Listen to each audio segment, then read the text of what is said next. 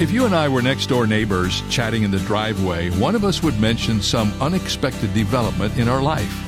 Perhaps an extended family member diagnosed with a serious disease. Perhaps a child with a special need, or perhaps an automobile accident, or an appliance gone bad, or the crabgrass taking over the yard. We face issues weekly, if not daily, that are new for us. Situations that prompt us to ask, What should I do now? Well, the Bible has an answer. Ask God for wisdom. James 1 5 says if we lack wisdom, we should ask God for it and then believe that He will provide.